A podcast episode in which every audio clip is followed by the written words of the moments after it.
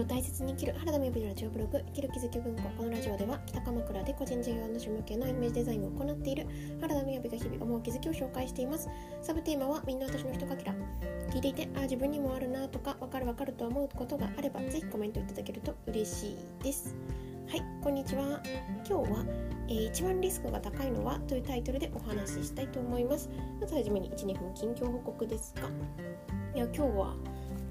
雨がちょっと降るみたいですね。鎌倉はもうすごく涼しくて秋だなーっていう感じがしていて今日朝ですね。そう。散歩をしていたんですけれどもであのビブラムっていうシューズ分かりますかね。ビブラムっていう5本指のシューズがあるんですね。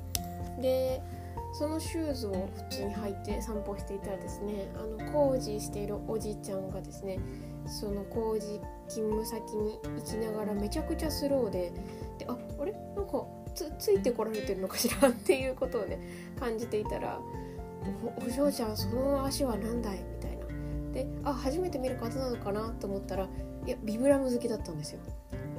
でも私が持っている方は見たことがなかったみたいででむしろあのビブラムの自分は先駆者というかその一番最初の頃にできた時から履いているっていう。でもともとは登山用の靴だったんだよみたいなところを聞いたんですよね。であそうなんだとか聞きながら でまたあの散歩向こう帰って戻ってきた時にまたあの「いやいいねちょっとおやさん見てよ」みたいなんかもう一人の方にも 声かけいただきながらなんかすごくねすごくビブラムが褒められた今朝でした。はいで明日はちなみにですね朝9時から、えー、思考の学校の、えー、私が講師活動もしておりますがおさらい会を開催しております。はいで、えー、と9時から10時で600円になっておりまして、まあ、公式 LINE からあのご案内などが見ていただけると思うんですけれども日常の Q&A から思考が先現実があと100%例外なくっていうところをじゃあこの出来事って何でそれ私が作ったっていうのっていうようなことをですね Q&A 形式でお答えしていく回となっております。はい。興味のある方は公式 LINE の方見てみてください。で今日のタイトルはえー、一番リスクが高いのはという話でですね。これは今日は思考の話とかではなくってなんか今朝たまたま見たメッセージでそしてあこれは本当そうだよなと思ったことですね、まあの強いて言うとするとですね、えーと、ミニマルデザインってあの私が今ちょっと仮代なんですけれどもあの個人業を始めている方でやりたいなっていうことをもう仕事にしていくビジネスにしていくっていうその月に1万円から5万円をこう安定的に収入として得ていくそのスタートの,、まあ、あのお手伝いになれるような Q&A の会をやっているんですよね次回は9月29日の夜8時から9時半ですでで、まあ、そこの話とかとちょっと紐づくんですけれどもあのこうやって仕事をしていたりすると仕事始めの方からこうご相談をいただいたりとかするんですよね。で仕事始めちょっと語弊があるか仕事始めというかなんか集客がうまくいかないとか、まあ、そういったきっかけでホームページを作りたいとかなんかブログのデザインを一新したいとかそういったご相談があったりするんですよね。でえーと、そのような流れから集客のご相談っていうことをいただくことがあったりしていて私が集客が得意かって言われるとちょっとわからないですけれどもただあの一応副業の期間から含めて4年間ぐらいこう自分の生計を立てて 一応生きているっていう今があるとするとですね。で思考の学校もあの講師になってでそこから上級講師になることができで今はあの3ヶ月講座の2期の方々と一緒にこう思考を見させていただいているっていう、まあ、そういった現実をちょっとそのなんか、まあ、集客に近いところがあの必要な形ではなってるのかなっていうふうに捉えるとですねその上でこう思っていることっていうのは何かという話をしますね。まあ、そのそそういう自分とあのご相談を聞いた時に感じる違和感ですね。でそれは何かというと一番リスクなのって何なのかっていうと一番リスクが高いことって何かって授業をしていく時に思うじゃないですか。例えば一番リスクなのは、うん、クレームが生まれることだとか一番リスクなのは体調を崩してしまうことだとか、まあ、一番リスクなのは高額な投資をすることだとか何かまあいろいろ思い浮かぶことがあるかもしれませんよね。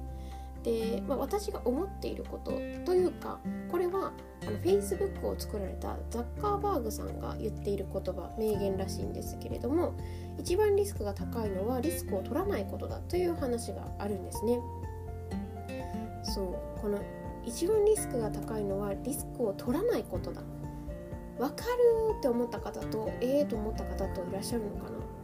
どうなんですかね。あのまたコメントとかでもいただけたらと思うんですけれども、でも私がすごく思うのは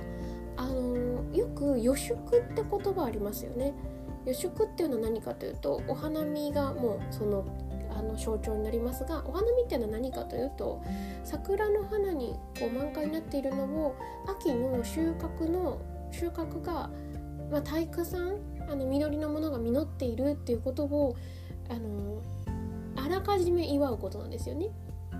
あらかじめ祝うことでああもうほんと今年もいい作物が取れたねいっぱい取れたねっていうことをお花見の時期にやるからこそお花見っていうのはその収穫に対する予祝だということは、まあ、ご存知の方も多いんじゃないかなと思うんですけれどもじゃあそうやって人ってあの叶えていきたい未来に対してもう叶ったかのように思うっていうことが叶えていくことの一番の一番に近い秘訣だよっていう話は、ま、聞いたことがあると思うんですよね。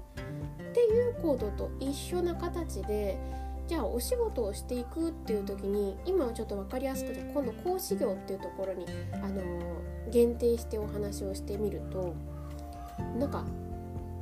うーん本当にまさに今回のミニマルビジネスに紐づきますが月1万から5万とかを安定的に得ていきたいけれども得られないっていう方の相談ですごく多いのはあのー今ね私の講師だったらリザストっていうリザーブストックっていうあの予約を受け付けるサイトがあるんですね。この予約をつける受け付けるサイトは有料なんですよ。そして Zoom も有料ユーザーになりますよね。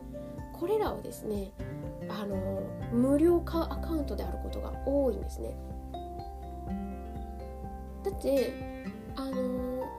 私 Zoom って3名以上だったら40分続けて確かお話できないですよね。もしその人が集まってしまったとしたらそれって有料じゃないと成り立たないはずなんですよね。どなたかにアカウントを借りするとかあるのかわかんないですけれど。でリザーブストックもあれは、えーと、5280円かかりますがあのクレジットカード決済とかをするのをが3万円以上だったらブロックされてあのロックになっちゃうんですよね。あの無料ユーザーだと。ちろん銀行振込全部していただければ月に50万稼いでても無料でもできると思いますけれどももちろん他にもあのメルマガが優先的に届くとかねアンド騒音的ないろいろこう何ていうかあのメリットはあります。でその金額を先にご自身が出していないつまりリスクを取っていないっていうことがなんか大体悩んでいらっしゃる方になんかどちらが先かわからないんですがこう卵が先か鶏が先かということが多いなと思いますね。なのでもちろん、まあ、お話を伺っているとその必要がね今はないから必要ができたらあの契約をするっていう話を聞きますけれども必要ができるって決める方が先なんですよね。必要ができたらっていうことは必要ができたらっていう状態を作っているのと同じなので必要ができたとして先に支払うことが重要なんですよね多分。でこれは思考のことで紐づいても思いますけれどもあじゃ思考って今初めて聞きましたという方もいらっしゃると思いますがあの基本的に100%自分が作っていますっていう話でしたことがされるこの2つだけ今覚えていただければと思うんですけれどもじゃあご自身のサービスで私の講座だったら、えーと、体験講座基礎講座3ヶ月講座ってありますよね。でこの3ヶ月講座をねやっぱ受けてもらった方が絶対にいいんですよ。なんか事業をしている方だったらみんなわかると思うんですけれどご自身のサービスのエンドにあるものが最高に決まってるんですね。これが最高なことを知ってもらいたいからマイナマイナスというか要素を引き算して体験講座とか基礎講座を作るのでだから最終的に行き着いた答えがそこなんだからそこを受けた方が絶対いいわけですよ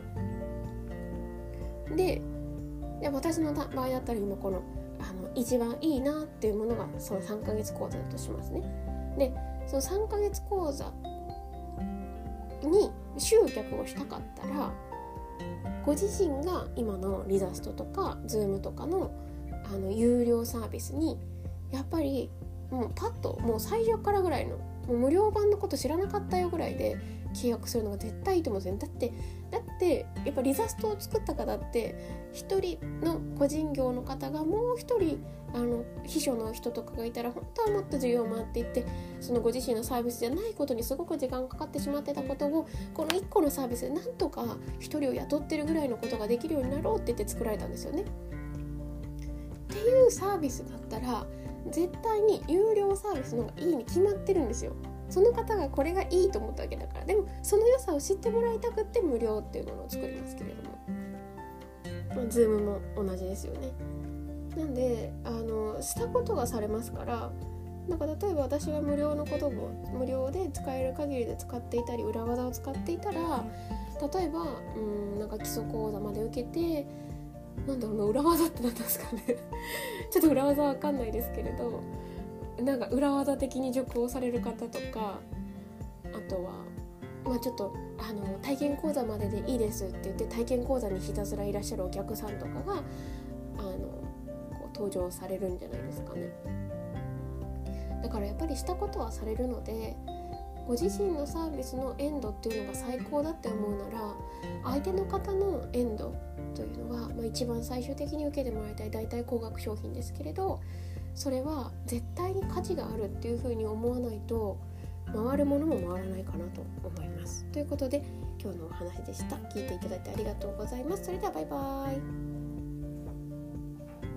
thank you